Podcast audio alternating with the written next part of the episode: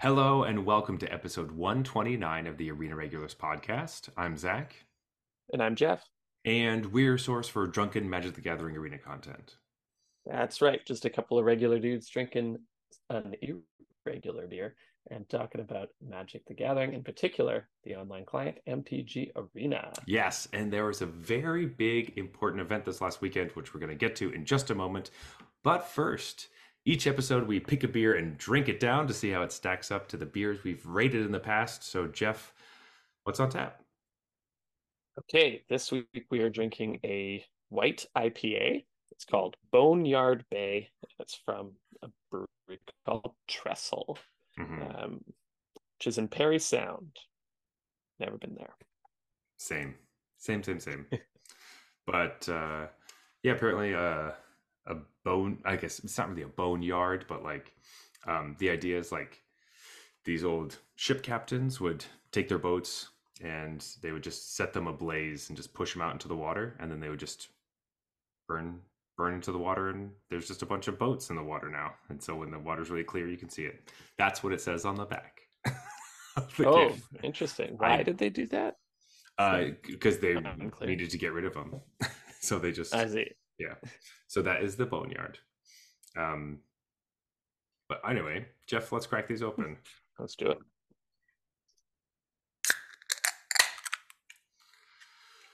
Oh, alrighty. So we have some magic news. Uh, for the most part, this episode is going to be all about the World Championship number nine. Um, one of the events that happened this weekend, not the most important event, but one of the events that happened this weekend. Um,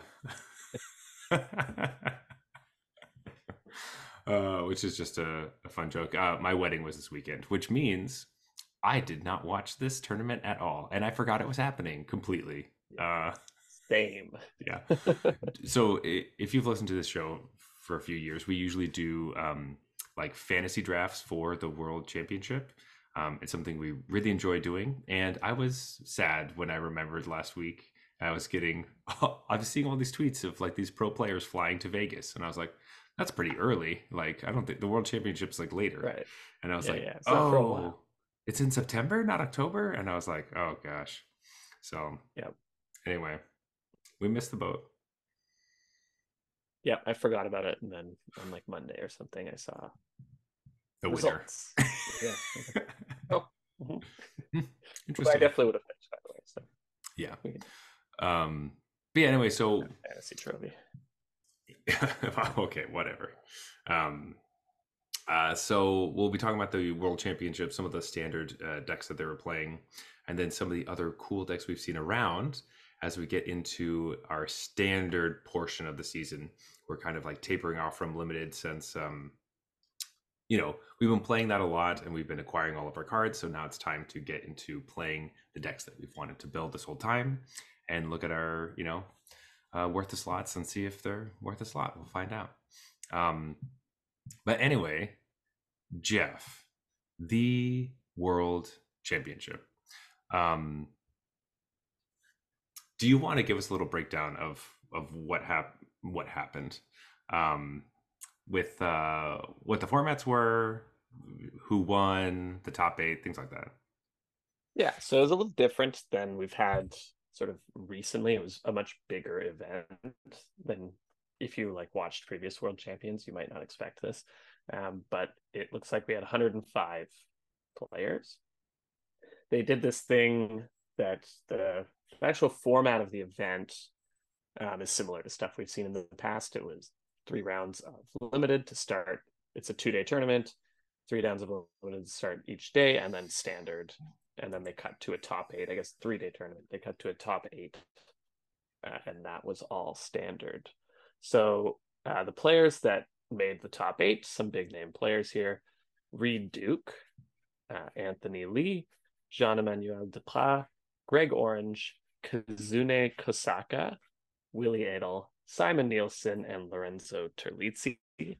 Um, pretty stacked top eight, to be yeah. honest. I think Reid Duke like cruised into it too. I think mm-hmm. he, he went like 10 and 1 or something and then just qualified. Yeah, which is pretty cool. And there was also a big uh, thing that like Reid Duke and Simon Nielsen were up for Player of the Year because of all the finishes, oh, just all the tournaments that they've been playing. And I was going to Simon Nielsen's been everywhere this past year. Simon Nielsen is winning everything on fire. That guy.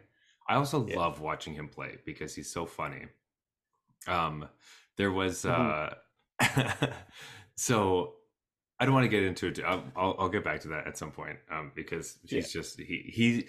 When I think about playing Magic now, um, the more tournaments I watch and Pro Tours he's playing, uh, I always want to just play like Simon Nielsen because of how he interacts with his opponent in such a positive, fun way, even in the most intense yeah. situations. And that's the player I would like to be. Um, I'm never going to be at these stages. Like that's just not in the cards for me but he gives me hope that like um but when i sit down at a table i want to be able to be as courteous as he is and keep it light and fun and, and keep that um right that part you have nailed down oh thanks yeah. i feel like that's not the true. Skill part. It's, yeah, it's the skill part. That's uh, maybe really the big difference between you and Simon. it's like you know what? I think uh, you're uh, you're working on the wrong thing, pal. yeah. maybe if you were an asshole, you'd be a little better. Yeah. Hmm, maybe maybe I should go the other way. Um, but no. Anyway, so Simon Nielsen and Reid Duke were uh, duking it out to see who's going to be player of the year. And uh, it unfortunately didn't go nearly as uh, as long into the top eight because it was essentially like whoever gets farther in the top eight becomes player of the year. That was just like what was it was brought down to. Um, but unfortunately, Reid Duke was uh, knocked out in the first uh, round, the quarterfinal. Yeah. And Simon moved on and did win his match. So he is our player of the year. Congratulations, yeah. Simon Way to go, Simon. Yeah. And I bring this every time, which has been a lot mm-hmm. recently, mm-hmm. like we said. Um, but I can reiterate what you were saying about Simon because uh, right when we started the podcast and there was like the online tournaments that were happening all the time, mm-hmm. I lost to Simon Nielsen a lot, like mm-hmm. very often. It would always be like, you know, tournament's going pretty well, and you see your opponent for round six or whatever. It's like Simon again. God damn it! I never beat this guy. Um, I think I yeah must have been like 0 and 5 against him or something. But he was always super, super friendly, even just in the like chat uh, that they enable between the two players because mm-hmm. you have to like trade uh, IDs and stuff to to play, yeah. actually play the match on Arena. Um, and he was, you know, always willing to chat about the game after, uh, make some jokes. So even through that, like it'd be much cooler to play him in person, I'm sure. But mm-hmm. even just through that, like messenger vibe. He mm-hmm. definitely came across as a really chill person. Now he always won, so maybe like I didn't know that if I had won the match, would he have been so would, so nice? But it's true. but I, I believe that he would. Yeah, I think uh in his match, um, because after he moved on his uh, the semifinals, he was playing against uh, Kazune, and uh, Kazune's on uh, Esper Midrange, and Simon is on Azorius Soldiers, um, which is cool to see the Azorius Soldiers get in there. Um, really mm-hmm. interesting top eight as we're going to get into those. But basically, there's a situation where um, Simon's attacking in with his Zephyr Sentinel, which has a counter on it. So it's um, it's a three-two flying, and it's it's attacking right into um, uh, Kazune's Raffine, and basically Kazune's just sitting there being like, "Do I, do I block? Does he have Eiganjo?" Basically, it's like I've, mm-hmm. if I block and I get blown up with Eiganjo. Simon had already played one of his Eiganjos, so it's like, does he have a second one? And does he have it in his hand? And he's sitting there for a long time. He's like, uh, I don't know. And then he's like, you know what? No, I'm just gonna block. I'll block. And then Simon like turns four lands to the side and he's like, I'm just kidding. And it just pulls them back and yeah. they just kind of bounce off of each other and nothing happens. And it was just like, he was trying nice. to see if he could cheese them out. Um, but they're yeah, both laughing and, you know, that's like a fun, a fun little. Yeah, I love that. trying to trick you, but uh, no, you got me. I, you, you called my bluff. Um, yeah. that's just, uh, it's so yeah, I feel like I just always block there because I'm like, I don't like people getting free damage on me. Like, Mhm. He would attack either way. If he had it or didn't have it, he would attack. So I don't have the information. I'm Yeah, see, block. I don't bluff attack like really ever. So it so it, I'm not at that tier is basically what I'm saying. So like I don't go through that that uh, decision tree and be like, you know what, I've already Yeah. come to this place. I'm gonna block if they have it or if they don't. Even I- if they're gonna bounce though, if they're gonna bounce off each other, and Mhm. I'm the aggro player, and I'm just not gonna with this thing, I'm always attack. yeah, because they, no. they might not block, and even if they do, whatever. I guess that is true. I guess I'm really thinking of yes. To be fair, I'm always in the attacker's seat. Right. Uh, in that True. You don't have to make these decisions. I'm not making the blocks. I'm not even thinking like, are they going to block? It's just like I'll attack and then maybe I'll get Yeah. damage, maybe I won't. But Right. um, maybe they'll. You're not being like, oh, maybe they'll think I, I have a, a Ganjo and they won't block this. Uh, no, I'll just attack and then they don't block. I'm like, oh, I guess they thought I had a Ganjo. yeah. Love it. yeah, I'll bounce. I'll bounce creatures off each other all day. Actually, no, probably not. But um, anyway, um, is it? It this is always the weird thing with tournaments like this. Um, when is it appropriate to say who won the tournament? Do you say it the right at the beginning? Do you try to bury the lead? Like, I say we do it right now. okay, perfect. Jeff, who won this tournament? All right. The winner of this event was Jean Emmanuel Depraz. Um, super awesome for him. He Mhm. also seems like a really nice guy. He's been around a lot in the past few years, just tearing everything up, and was about as close as you can possibly come to winning a world. It's like two years ago.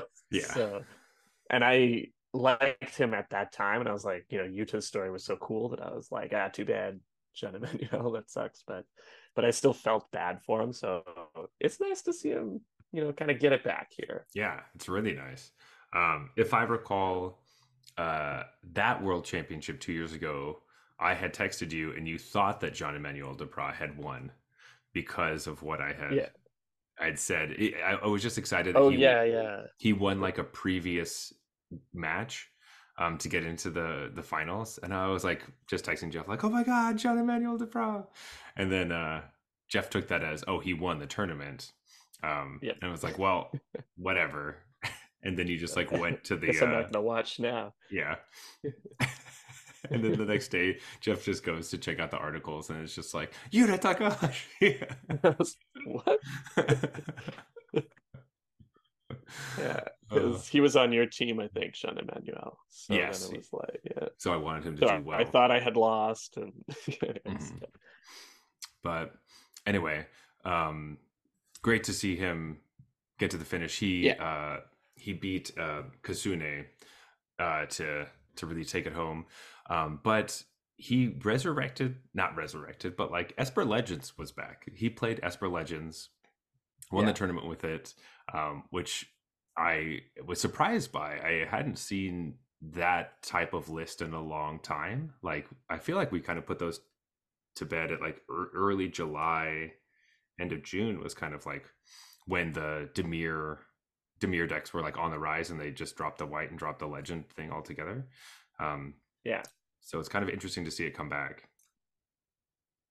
yeah. I feel a little bit vindicated actually when I read this because I was just there was a time when we were talking about how Esper Legends just kind of the best deck hmm after some of the bannings happened, like when they got rid of Fable of the Mirror Breaker, um, really cut out red, and we were saying, oh well, Esper didn't get any worse, hmm and it was already tier one.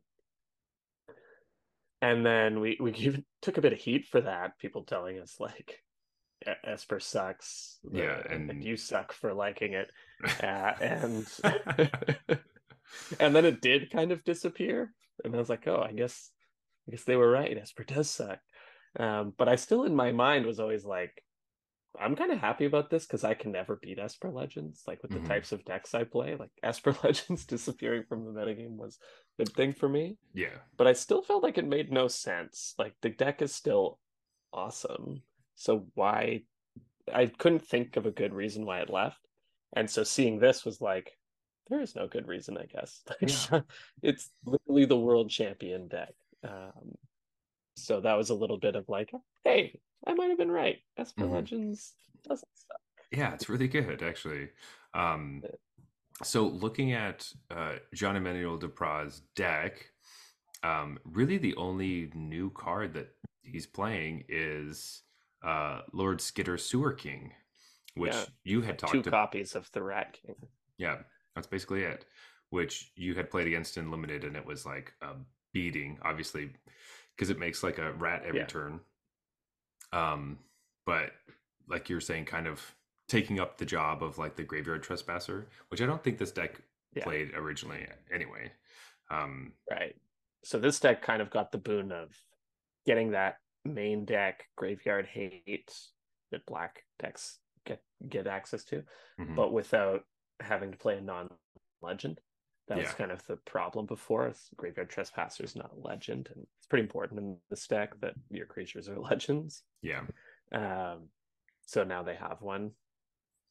I don't think that's the game changer that brought this deck back. I really don't think so. Um, the thing that surprised me is there's no creature land. I thought maybe, oh, they get to play the black white creature land now, but yeah, John Emmanuel didn't even play it. So that is going to Um, come up over and over and over with all of these deck lists.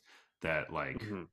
what? Where the fuck is the creature lands? Like, where are the creature lands? I was Yeah. expecting them to be everywhere. I thought this was going to be like the tournament where they break out.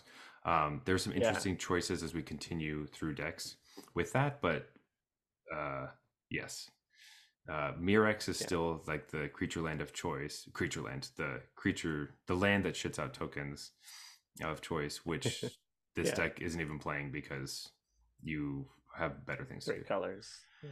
Yeah, and three colors.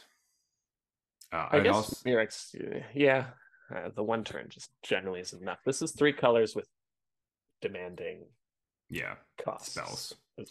Um, I would also like to point out that this is probably uh, a whole year of Wizards uh, Magic.gg site still uh, incorrectly showing you cards. Oh my god, that was infuriating. Just trying to go through a deck list. I'm like, whoa, that's in the deck. Like, oh no, wait, I was like, no, it says No. something different than no, than it's it's Okay. it says Fairy Mastermind, but the picture is Rona Sheoldred's Faithful, and I'm like, why is Right. this? I was like, which card is in the deck? Why is this happening? One of these is a legend, the other is not. Yeah. But I Um, think it's the non-legend that's in the deck. exactly, but. This is we complain about this every single tournament, and I don't know why they haven't fixed it. This feels like such be- an easy fix. Like there's just some weird bug floating around that Mhm. you just get your like software dev intern to go find it. yeah please um figure it out but anyway uh besides that the other thing i want to do with this episode is or that we do is kind of talk about the deck that we would take from this tournament to go into the wild and start playing. Um Mhm. and i think this is one of the obvious choices for everyone's going to go pick this one because it's the one that won. Um Yeah. forgetting that this deck was not very well represented in the actual metagame and you are not jed uh those are the two big things that uh, you just forget. Like sure play and practice the world championship deck um, but this happened last year with grixis uh, with nathan Steuer like Yeah. people just immediately started playing that deck not fully myself included not fully Yeah. grasping why i was losing and just remembering that's because i'm not the world champion Nathan's very very good. yeah Uh, happened the year before too. Like, Mhm. Izzet Dragons was kind of dying or dead, Mhm. and then Yuta won Worlds, and then everyone took his deck list and started playing Izzet Dragons, and got a quick reminder of the fact that they're not Yuta Takahashi, and yeah it's very difficult to win with this deck. yeah and there's a lot of decision trees and points and stuff so just remember that when you're when you're deciding to pick up a, a deck from this tournament um yeah Yeah.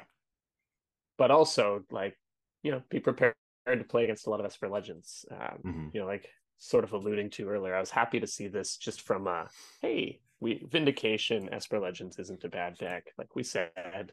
Mhm. Um, but it was also kind of like, oh man, like I'm gonna get my ass kicked for a few weeks. This- This is Exactly. a very bad matchup for me. yeah Uh, especially with the, the like the rat is also pretty good against me.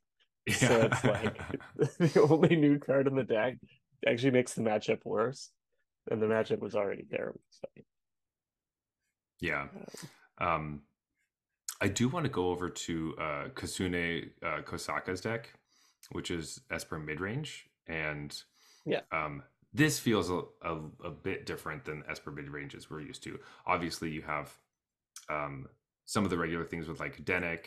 Um, we're playing Sheoldred and Raffine. Raffine is like the mm-hmm. the marquee for Esper midrange, um, but he's also playing Lord Skitter the Sewer King. So like all the copies of I think all the copies of Lord Skitter in the top eight are in the finals. Uh, just about. Yeah, because Kazune was the finalist, the yes. runner up. Yeah, yeah, yeah, yeah. Um, yeah, I mean, like we've talked about before, Lord Skitter's just a good card. Mm-hmm. Yeah, I always just wrote it off as when I was first reading through the set. Oh, that's like the rat lord. It's for commander. Yeah, it's for commander. Like yeah. rats. Um, but then when I actually first game of limited ever. This thing comes down on turn three and whooped my ass. I was like, actually, this thing's just constructed play. Like this is just yeah. a constructed power level card. Like, it's, it's just, just, good. It's just good. Um, so Kazune is is playing uh, creature lands. He's playing two restless fortresses, which is the white black one, which is the one I would expect to see. I don't know if it's because um, Jean Emmanuel is uh, playing Skrelv or has more like one drops and things like that, so wants to make sure that, um, or has a, you know, one, two, three is a big Esper Legends play. You want to like hit all your your curve. If that's why he decided not to play it because it's a tap land, but uh, in any case, uh, Kazune is playing it, um, which I think yeah. is that's what I expected. I was like, there we go, that makes sense. Right. Um, I really like Kazune's list. It's basically like I'm just gonna play the best cards. I'll play mm-hmm. like Sheoldred, the Wandering Emperor, uh, Wedding Announcement, uh, like which is a black white mid range deck. Mm-hmm. And then I think he anticipated a lot of aggro, which yeah. uh, was the case. The top eight's not a lot of aggro, but the tournament was a lot of aggro. Mm-hmm. And Dennick is the card that aggro decks do not want to see.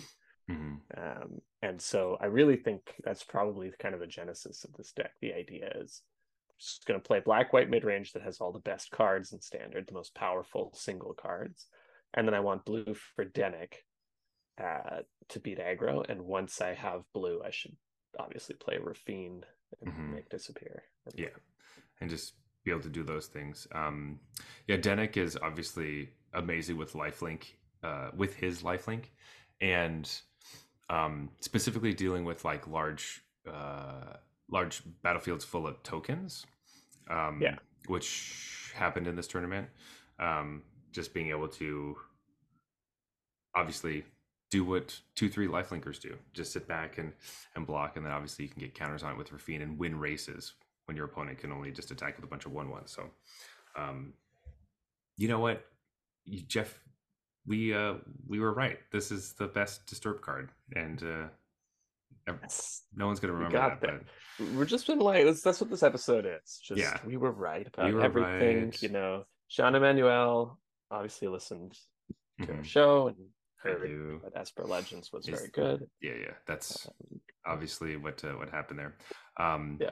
The other cool thing about Kazune's deck is Virtue of Loyalty was a card that I just kind of like bypassed um, looking at the set. Anytime there's like some big enchantment thing I, I, tend to just like skip over it. But um we specifically oh, I, have been high on this card just because it just makes it i just view it as like a 2-2 for two with vigilance. I was thinking of it in like a token strategy but uh yeah. Um this has some of that going on, but I wouldn't call this a tokens. I guess there's Wandering Emperor, there's Lord Skitter, and this wedding announcement. So there's enough tokens going on that oh for a lot of sense. This actual list, yeah. Um, because this is the one that uh, it adventures. You can make a two-two, but then when it actually comes down uh, during your end step, you get plus one plus one counters on all your creatures and untap them. Um, yeah, which just again lets it so you can attack with your Dennick and then put a counter on it and untap it, and then it blocks, and then you gain mm. life on both sides. That's a lot of life. Yeah, that's a lot of life. Uh, so I'm anticipating seeing a lot of that card as well because I just think people are going to see, hey, this was in the uh, the World Mhm. Championship. Uh, this one is good. You can't. It's you can play more than just the black one. Um, Yeah. Of the virtue cycle. Um, uh, going through the rest of the top eight decks, Jeff, I was just going kind of by the uh, going down the the line. The bracket. Yeah, the bracket. So uh, let's do Anthony Lee's Golgari mid range deck. Yes, love this.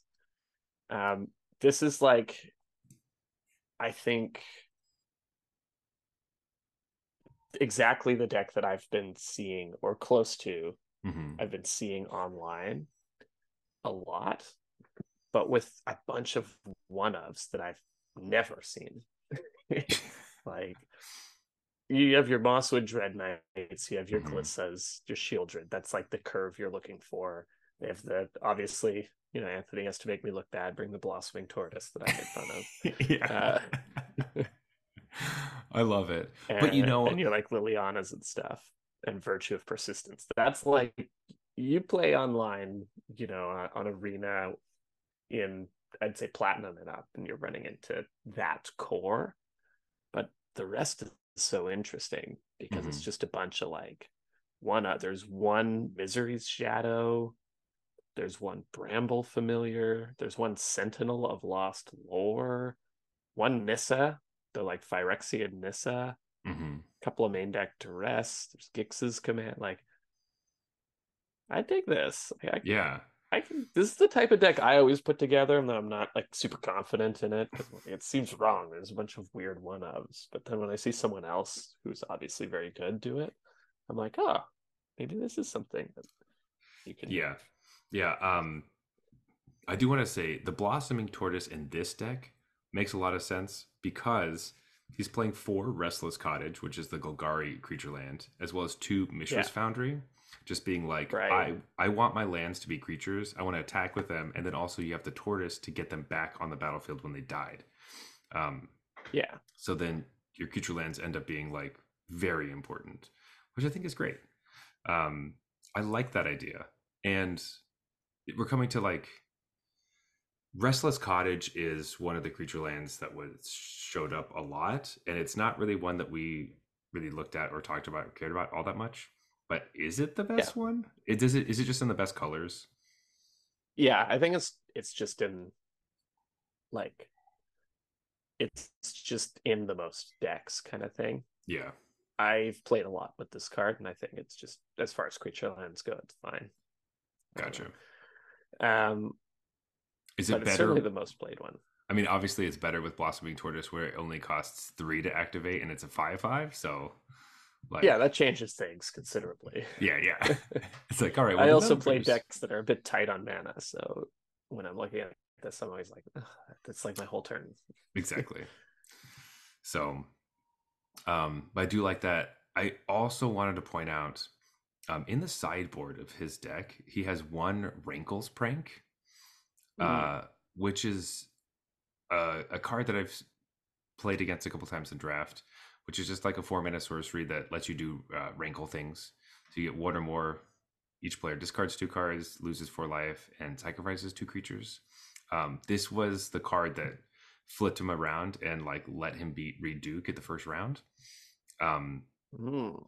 because he was he just had a Liliana on board and Reid was Reid's on domain ramp and he had um the uh I think he had the flipped Zendikar uh invasion and he had the uh the angel the 3-4 lifelink angel Yeah, that sure. was looking pretty good but just making him sacrifice most of those creatures without having anything else uh without sacrificing any of his own creatures ended up being the thing that turned the tides and got him to win that game um which i was really surprised to see that that was a card he was playing at all because it doesn't really seem Yeah. like it's something i'd ever want to put in my deck um so Yeah, sweet good i'm glad it worked out man Yeah. it's tragic to see Reid losing to Liliana of the Veil. It's like Yeah. it's it's it's rough a green black mid range deck playing Liliana of the Veil. Reid's must Mhm. be like, no. Why am I playing this ramp deck? Uh, Karma, you- you've, you've eliminated so many people with extremely similar deck. Um, I was noticing the one Ashiok in the sideboard. I don't know what that's for, Mm. but uh, there's one Ashiok in the sideboard. yeah, I guess control. I guess. Yeah, I have no idea. Um, so Simon Nielsen is playing Azorius Soldiers, which is Mhm. very similar to ones we've seen. So I don't want to talk about all that much, but we did get Werefox Bodyguard. We got one in there. It's not a soldier, it's a knight, but we got one Werefox into the top eight. Yeah. I love it. It's important. I knew you were gonna. That's the card you wanted to mention. I did that one as well as he is playing two Regal Bunnicorns, which I've also Yeah. pointed out. Two plus one. Yeah. So um yeah, just uh just you know, reminding everyone that uh you know I I I helped. I helped.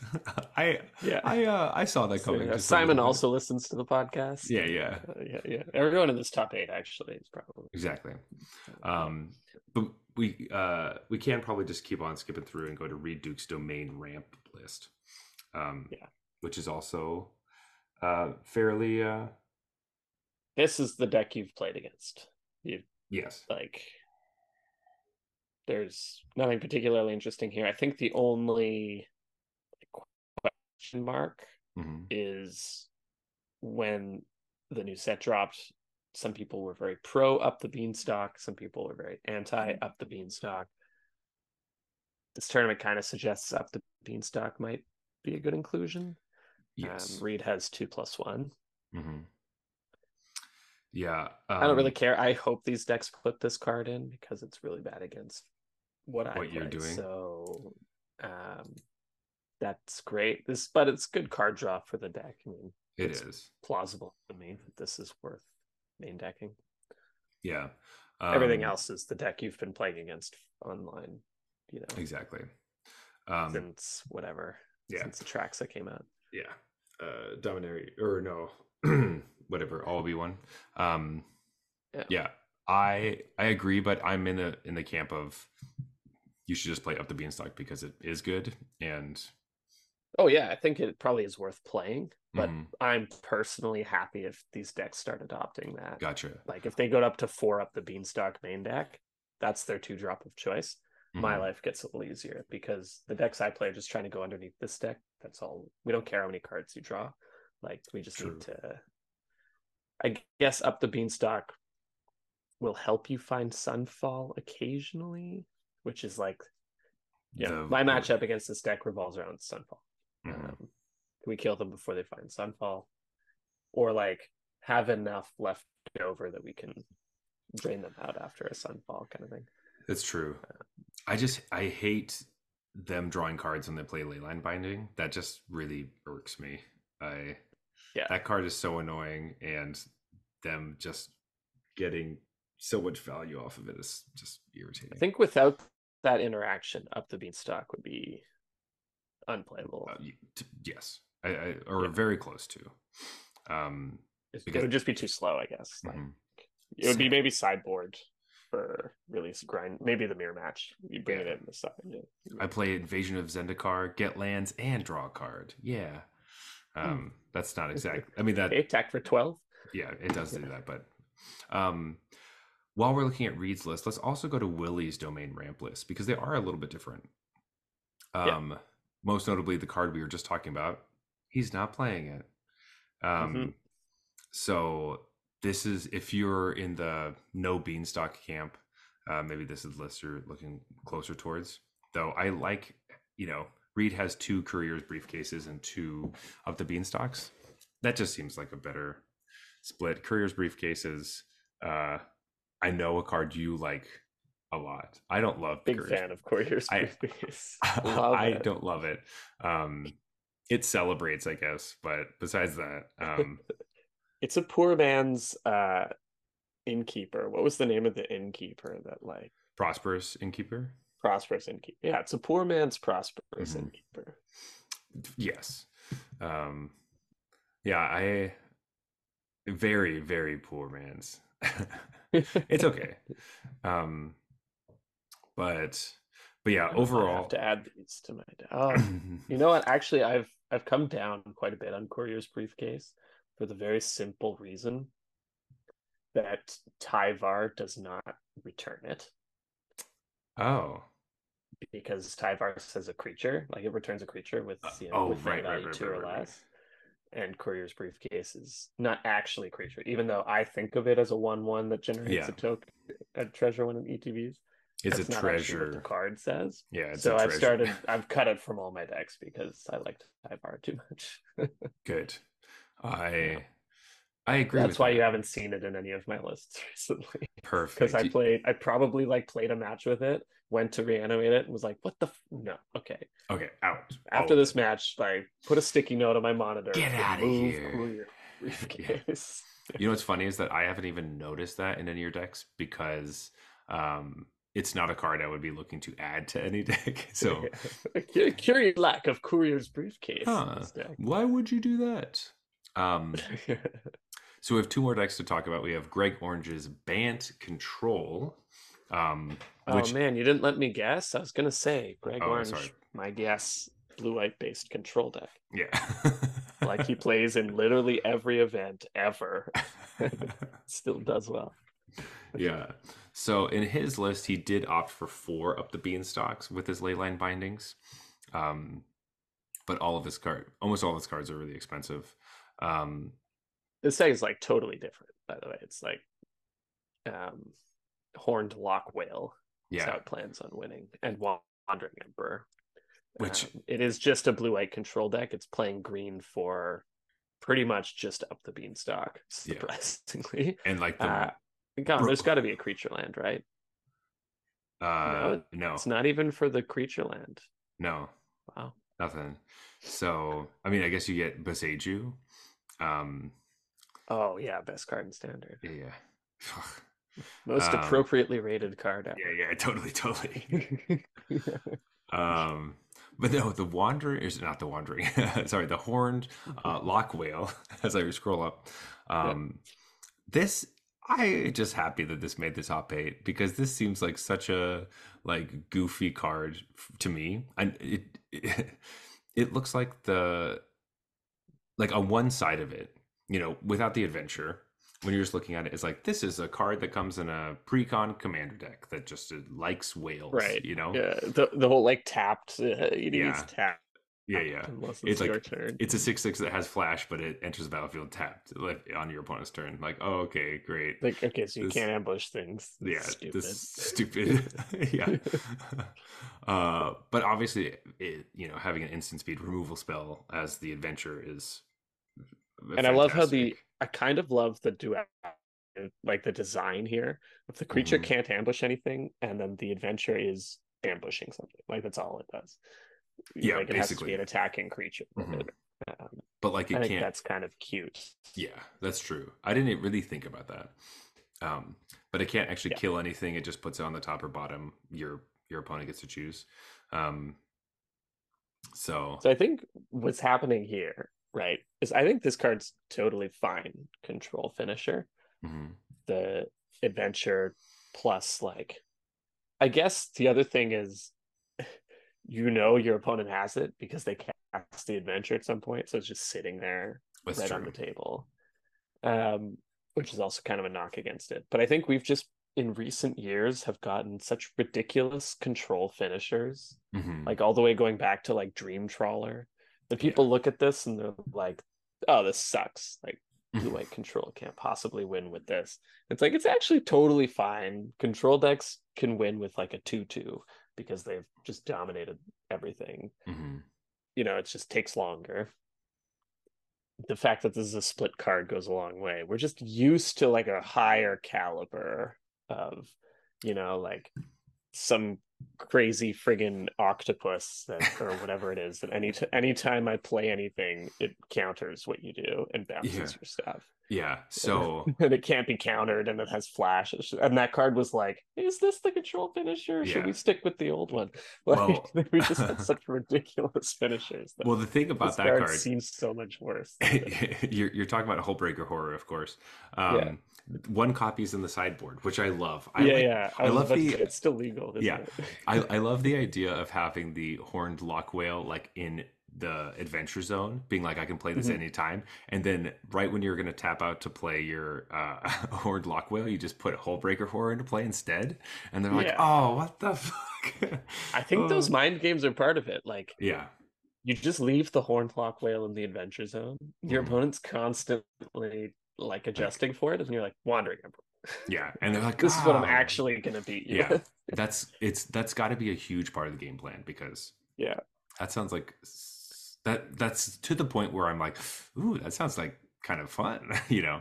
yeah. Um, or or they're like, I'm gonna have to uh you know really get past this loch whale. I'm gonna play all my creatures. And you're like, cool, untap, sunfall. yeah, boom. uh, yeah. So it it almost seems like a card that doesn't belong here, but I I love that include and and yeah, great job throwing this one. Again, don't craft this deck list because Greg Mhm. Orange is an absolute master of blue white based control decks. Probably the best in the world right now to play. Like maybe Gab Nassif could give him a run for his money in that category. But this is literally all he all he does is play like pro tours and world championships, and he plays blue white control in every single format. He's very, very good at it.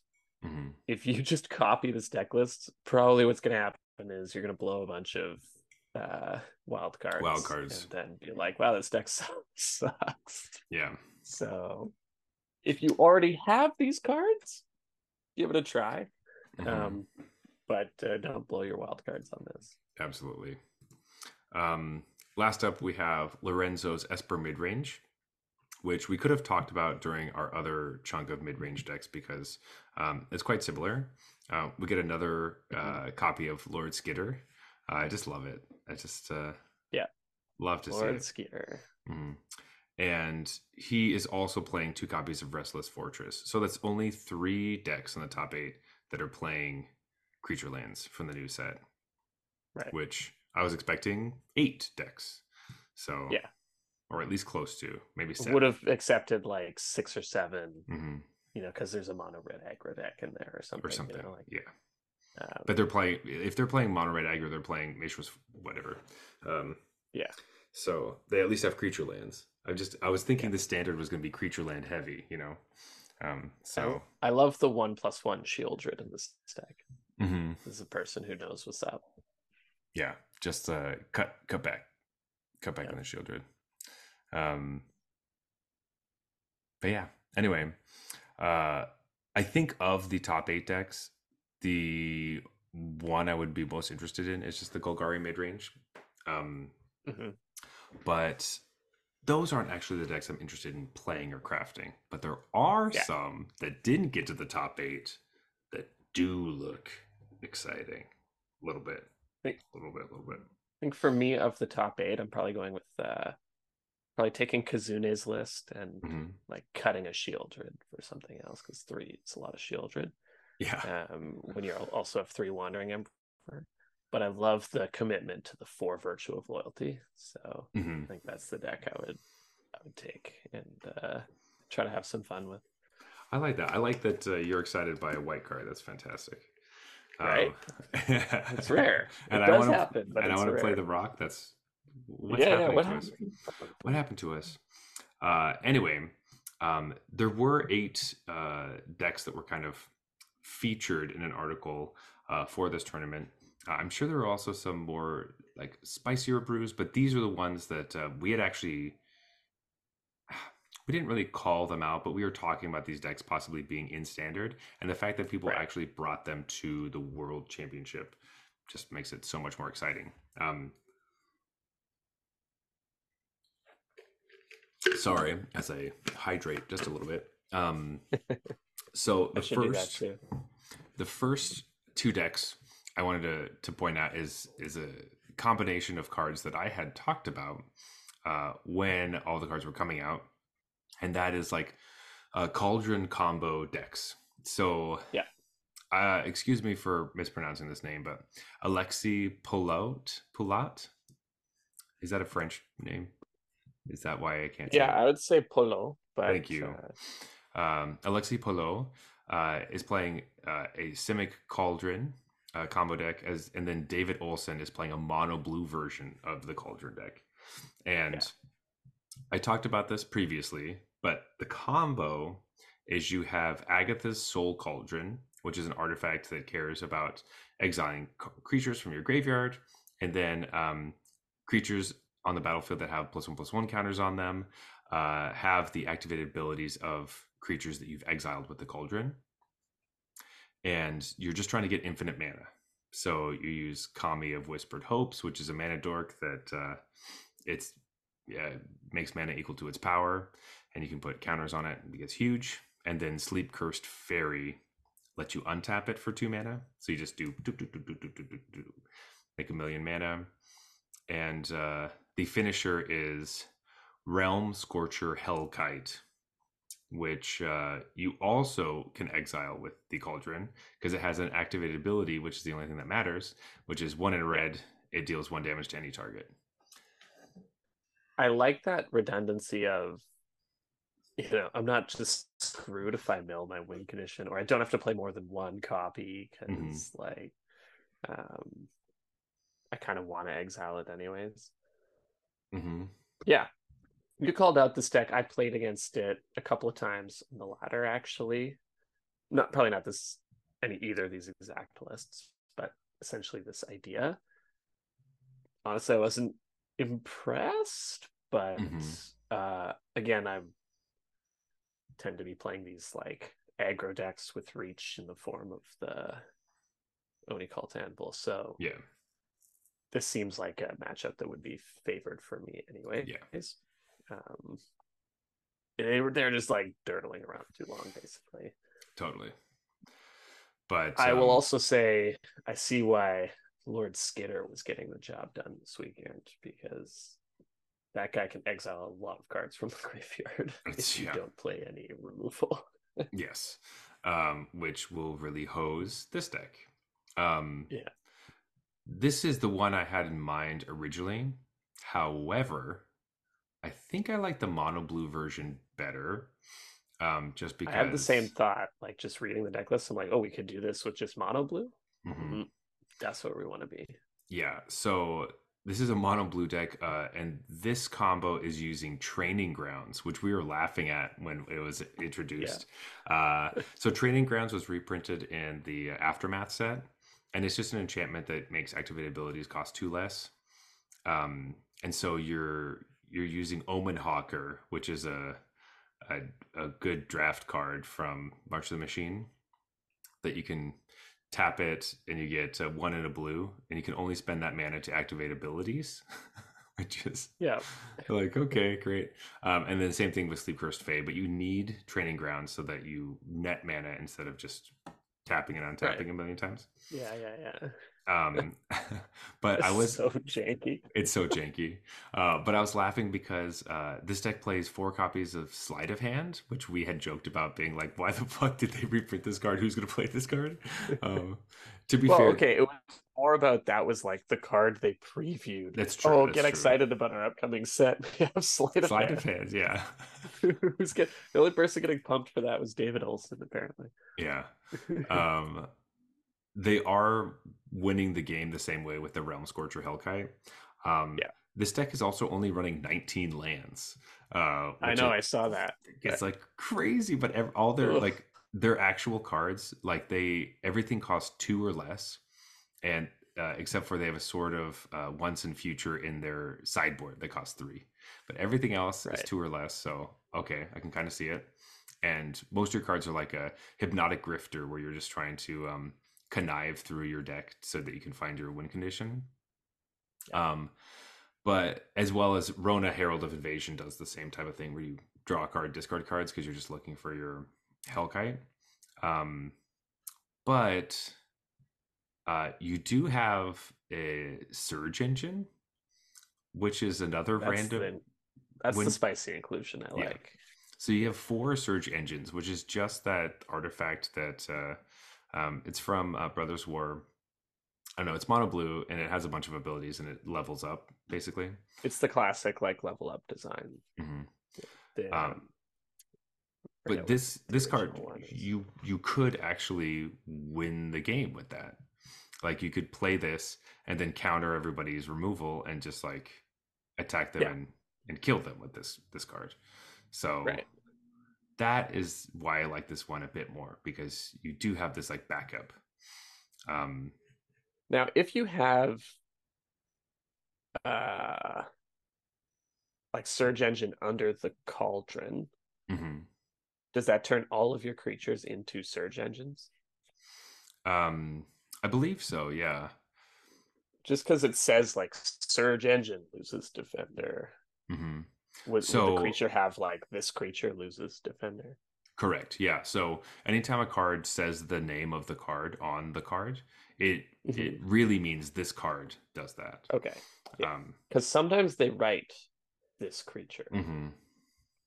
and so that's where I was lacking that clarity. But I figured if someone brought it to the World Championship, it must work the work way that the way that they yeah, work. like, it's you know seems like it should. Yeah. I'm uh, very positive. I actually played a, a commander deck that had that a very specific scenario uh, involved.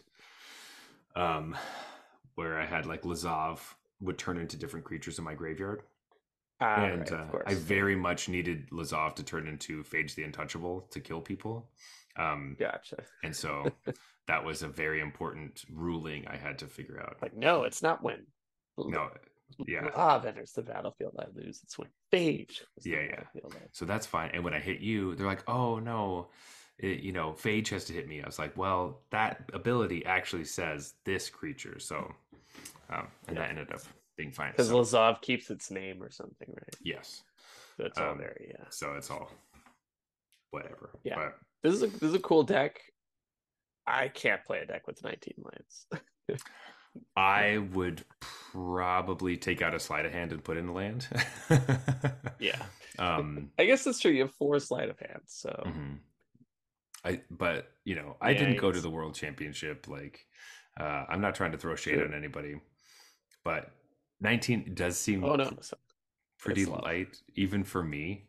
Um Yeah. or like in auras I would play like 20. So um Yeah. I'm used to 20, playing 20 makes me nervous. I've had decks where I had 23 lands, and I was like, just so nervous about it. I was like, oh, it was not enough. yeah. Um, When all your I was cards playing like Cedar Wayfinders and stuff, and that's how I was trying to cheat on the land count. Um, yeah. but it was like, I should probably play 24. I mean, like when you're playing four considers and four sleight of hands, it does. The worst thing that happens is when you have a deck that draws a bunch of cards. This one doesn't necessarily do that, um, but in Aura specifically, and tell me to shut up whenever you want me to talk about. Stop talking about auras. Yeah, like, the worst thing is where you play like three or four auras and all you draw is lands, and then you're Yeah. like, well, Right. now I'm just going to lose because I missed a point of damage. Um, I just had I just need to draw anything that wasn't a land. Um, Yeah. so you have enough of those games, and you're like, "Fuck this, take it out." Um, probably not the smartest That's- move. but- That's fair, Yeah, yeah. Um, all right, Jeff. You, I want you to bring us home on this one, um, because it's I don't it, I don't find it particularly spicy, but Mhm. I like that it was added to this list, and I like the person that brought it to this tournament. Yeah. Um, it's a deck you like with a player we both like. Uh, so Benton Madsen brought Rakdos Sacrifice, and I wanted to hear what you thought about this and his version of this deck. yeah. Um, go for it. this is not even close to what I play. Okay. I mean, sort of. There's like a the 16 card overlap, right? Mhm. But this is a super aggro version of the deck. yeah. This is probably about as aggressive as you can make this, which I don't think is a bad thing. I think that Mhm. is a choice you can make. Godric is really cool in this deck. Like you know, we've talked about Godric. I've Mhm. explicitly talked about how I like Godric a lot.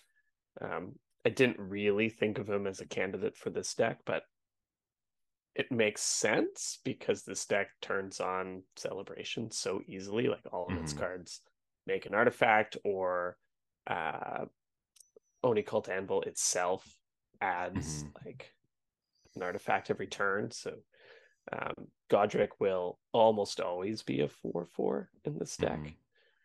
So that's really awesome. And I think that's the genesis of what happened here. They were like, hey, this deck is amazing at turning on celebration. Godric is really good when you always have celebration.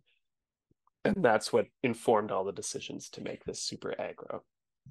I have never, ever, ever liked Urabrask's Forge. I think that card sucks. And people put it in this deck, like even without Godric it makes more sense because it turns on celebration. Like if your if your starting point is Godric is good in this deck, Mhm. makes more sense as an inclusion, but I can't get behind four Urabrask's Forge. That card is awful. Um, and then you can see they also put in like Kumano faces Kakkazan, Mhm. some stuff like that to get it even more aggro. Uh, Razorlash, Transmogrant, that kind of stuff, main deck. Mhm. Um, otherwise, I think it's a neat idea. I would I would build it differently because I wouldn't be playing the Forge. Like this is the top of your curve too. Um, is really nothing better than Urabrask's Forge. You're right. I I, I do agree because Urabrask's Forge does like it doesn't start doing anything for like three or four turns. Yeah, Like it really sucks the turn it comes down.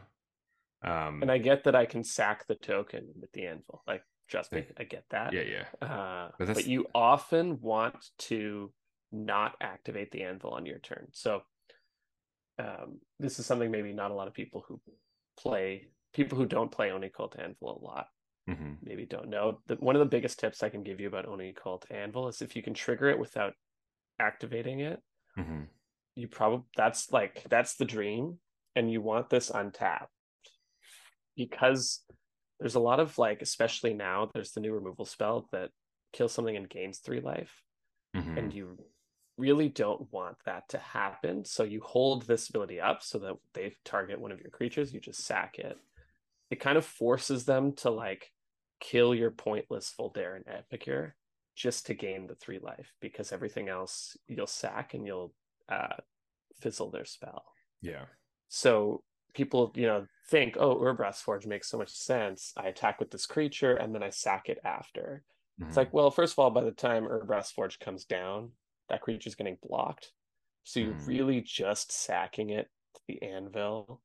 You're probably not generating a new 1 1 because this deck is so good at making the 1 1 every turn that you didn't need the Forge to do that. And so you're pinging for one, but you're tapping your anvil to do it. So, like, yeah.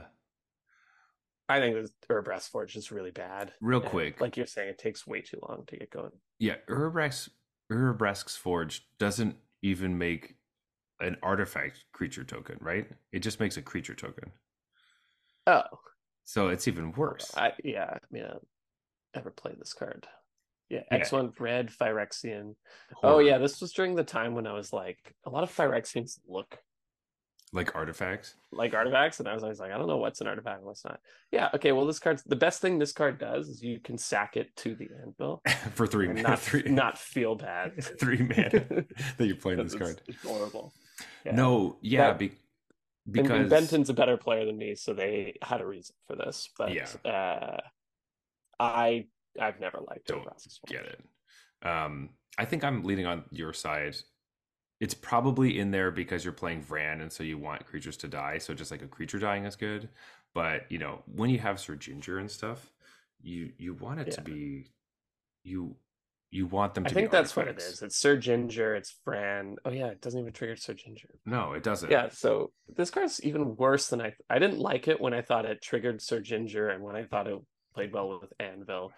It's really just here for Godric, I think. Yeah, I guess you're, it's you're just trying to turn on Godric all the you're just- time, but I, I don't think you need it. Like you can already turn on Godric. That's yeah, exactly. That's exactly what it is. It's like you play a creature and you have Urabrask's Forge, which makes another creature every turn. So when you play your Vran or your whatever, um, that doesn't bring a token with it, uh, Godric will always turn into a dragon. Yeah. But you know, four copies feels like a lot. Um, but anyway, Benton, if you're listening to this, please come on the show and explain to us why we're wrong and why Urabrask's Forge yeah. needs to be in the deck. Um, but I just wanted to point him out because uh, obviously he made the the finals of a pro tour playing my favorite deck. So the fact that he brought your favorite deck to this tournament, is, yeah, uh, that was kind of cool. That's really um, cool. I, I, had the same exact thought when I was like Benton Max. Why do I know that name? Yeah, I was like, oh yeah, this player. Uh, also, there's a copy of the Stone Brain in the sideboard. Mm-hmm. So I was trying to figure this one out. I think this is for a deck that we're probably about to talk about. Mm-hmm. Um, okay. We referenced previously on the show and kind of talking. Wouldn't it be cool if this was a real deck? I think this is for Cascade. Okay. Yeah. Because I can't think of another reason you would play this card. I mean, probably. Um, yeah, playing the Stone Brain to just rip out all of their uh, invasion of Alara. Like that. Yeah, like so their deck just the doesn't move. do anything now. Yeah, and now it's just over. Um, yeah. I mean, that makes a lot of sense. Um, that deck did make it to the tournament. Um, also playing Boulderbranch Golem, which I, just I, I, understand why it's in there, but it's just surprising to see something yeah. like that. Um, but uh, but yeah, I think I kind of said my piece about this last time uh, we were discussing it. But yeah. Uh, yeah, cool. You know, it's uh, it made it. Um, right. And uh, so, congratulations. You you got uh, your yes, Bramble Familiar. Looks like it. Uh, it didn't like you know do super well, but yeah. the exact deck you were talking about for that card did make it to the World Championship. So Yes, You're doing it happened. Right. Invasion yeah. of Alara. Um, mm-hmm. yeah, so if you want to hear more about that deck, go check out uh, first Sips episode. Yeah. Um, Jeff, there there are a couple other decks, but really the one I want to look at, and I know you want to talk about, and we've been kind of alluding to this entire episode, is Shota Yasooka's Sultai Fairies deck. Mm-hmm. Sultai Fairies, interesting. I don't remember any green fairies being printed. Let's let's see. There's black. There's blue. Mm, yeah. Mm, interesting. Where's the green card? Where's the green cards? Wait, there's I'm no not green. Seeing any. There's, there's no, no, green cards. There's no green cards in this entire deck. Well, Why is it... a lot of green lands though? Oh, that's weird. Why are we playing green lands with no green cards? Hmm. Interesting. oh, I found it. Ah. Boseiju. Oh, well, no, that's not the card I was thinking about. um, no, so Shota, amazing player, fantastic builder, plays like Dimir Fairies, a, you know, mm. a variation of it, um, but yeah. changes the mana base completely just to play four Restless Cottages. Yeah, because that's Which how the green black creature land. That that's how important it is to have these creature lands in your deck. This deck made sense to me. I was like, there we go. Yeah. Creature lands. Finally. Yes. Like somebody really now, again, respecting. I don't know how well Shota did. But, yeah, it's uh... true. But like, you know, c- splashing a color for a land is hilarious. Like, no one says that ever. yeah. I think one of the other things to sort of call out about what Shota's done here is when you build a two color deck, you very quickly actually run out of, uh, especially a two color deck where you want your lands untapped kind of all the time. Mm-hmm. You pretty quickly run out of good lands.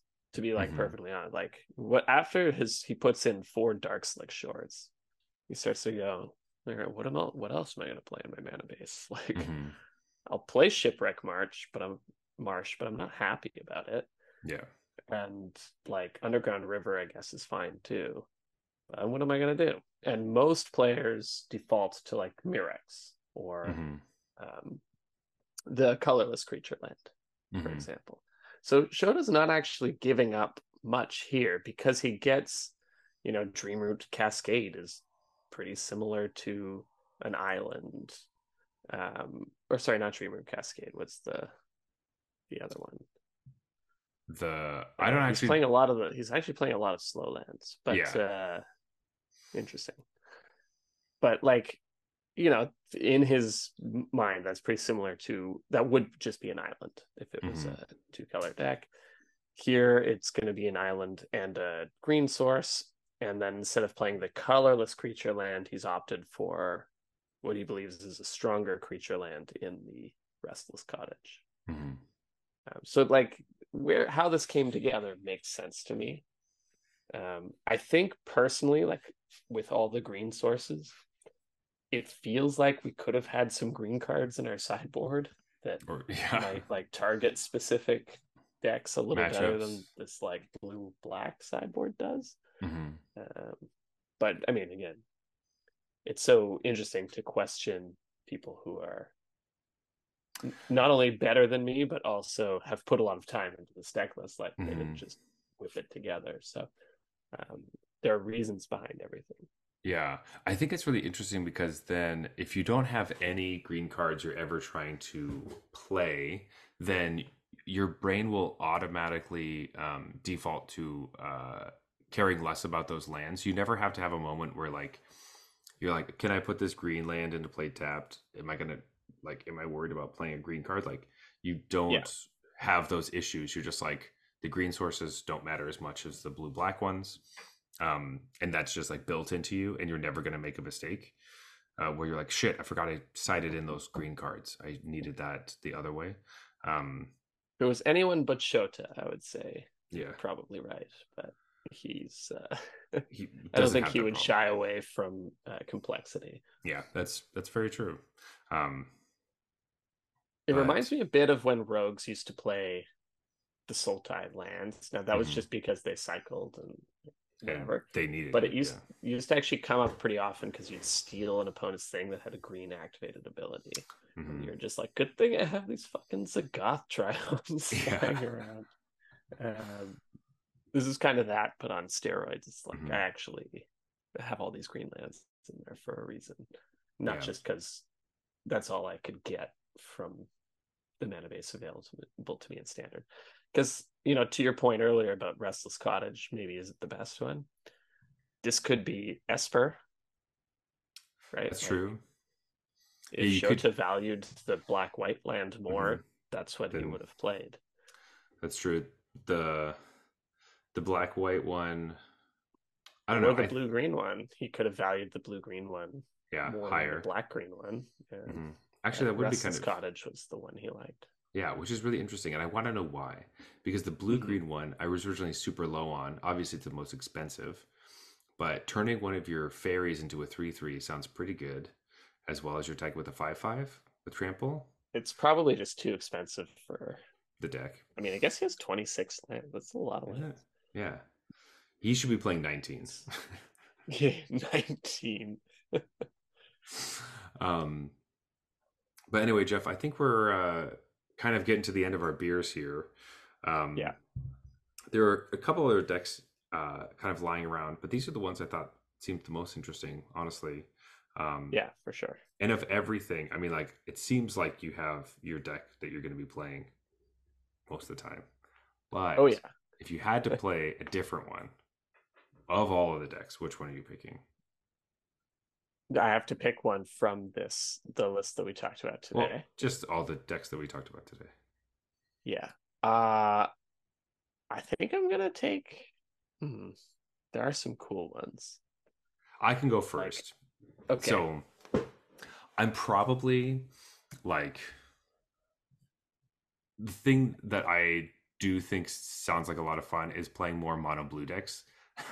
So this Yeah, mono yeah. blue cauldron mono deck, blue combo decks. yeah, does seem like a thing that it's like, ooh, I do like that. Um, and maybe upping the land count just a little bit until I get frustrated and then rip them back out. Um, but David Olson's mono blue cauldron deck does seem like the kind of thing I would want to try out, as well as well, The only bad thing is that you have to spend four wild cards on training grounds, which you're never going to use again. yeah. Uh, but I mean, you know, come on, man. Even like the mythic wildcards on Soul Cauldron is kind of Yeah, but I could play the other Soul Cauldron decks. You know, you never know what's going to happen. There, there could be more cool activated abilities in the future. So you never know. That's true. I mean, this thing's gonna be around for fucking ever. So Yeah. Three years.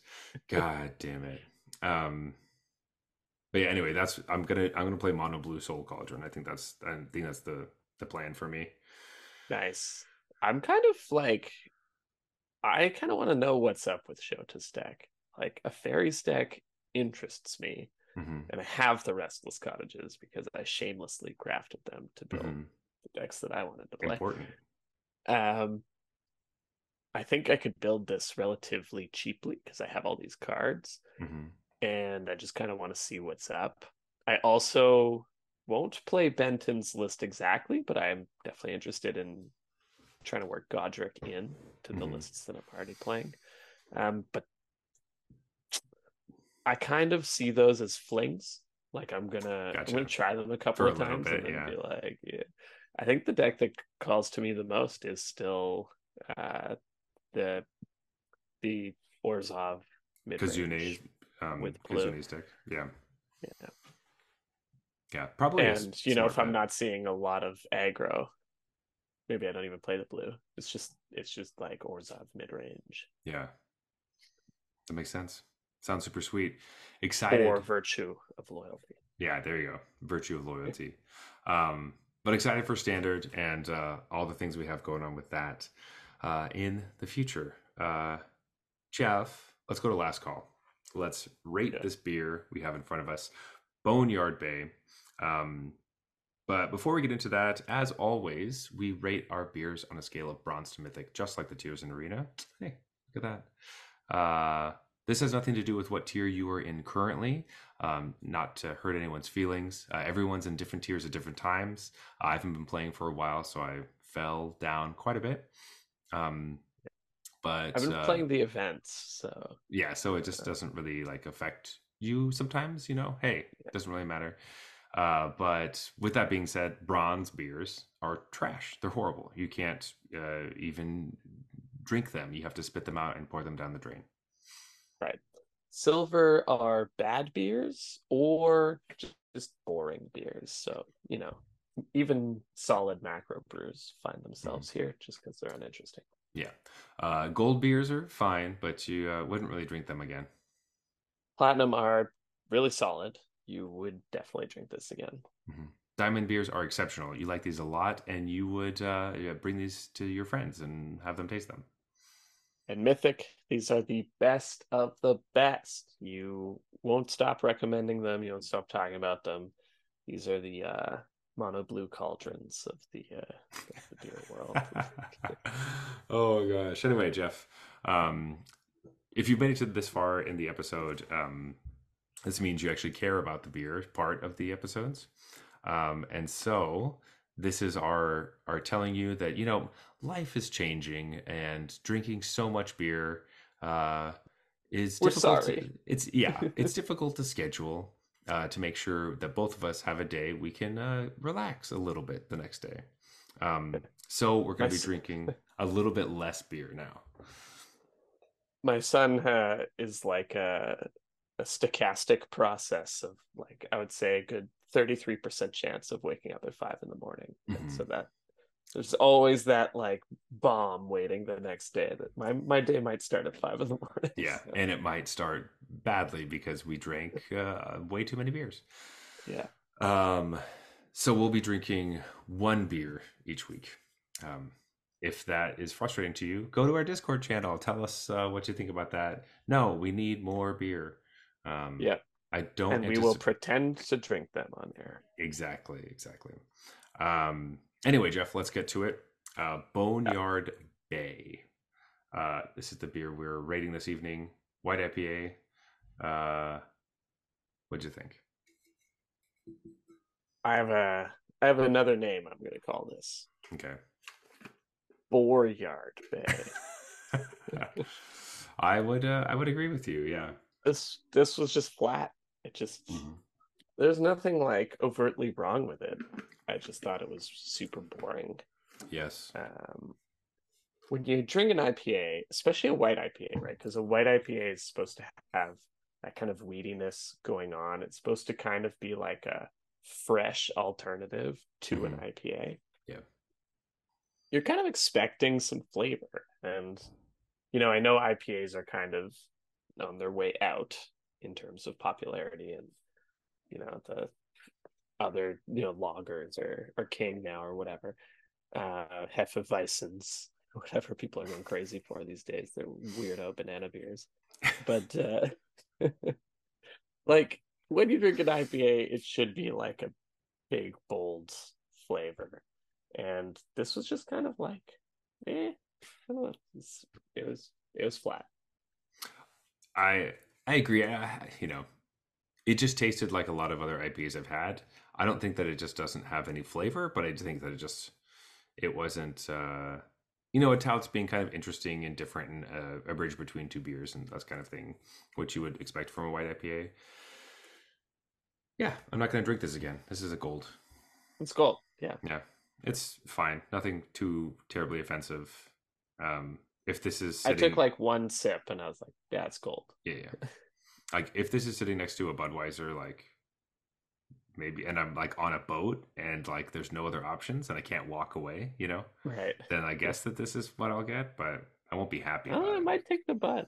Ah, that's true. You know, you know, the more we do, I'm this, on a boat. Like I'm yeah, that's true. That's true. Um, yeah, the more we do this, the more we realize that uh, you know there are some you know silver beers we originally said like ah these aren't worth it. That like they creep up and the the, the silver yeah. gold line kind of overlaps a little bit depending on um for sure. what's uh what's happening but anyway um, yeah this was gold um yep. Yep it's gold cool. Uh jeff let's go to closing time. So you can yeah. always reach us at arena regulars on instagram and the platform formerly known as twitter you may find us on Arena itself. Uh, we conceivably could be under the username Arena Regulars Podcast. It's true. Uh, if you want to find me personally, you can find me at Zeulberg. That is Z E U L B E R G on Instagram. But Jeff, where can they find you? Best place is our Discord channel. I go by mm-hmm. regular Jeff there. Uh, you can see all of my updated lists on Oni-Cult Anvil themed uh, standard decks the best place to find the link for that the show notes. That is right. Come hang out with us. Uh, also, please leave us a review on Apple Podcasts. Follow us on Spotify. Leave us a review there as well. Go to our YouTube channel. Hit all the buttons, every one that they say. Um, all that just helps out a lot, and uh, it gets our podcast uh, into new ears and new eyes. This has been the Arena Regulars. Reminding you that Esper Legends is still the best deck in standard. Good night.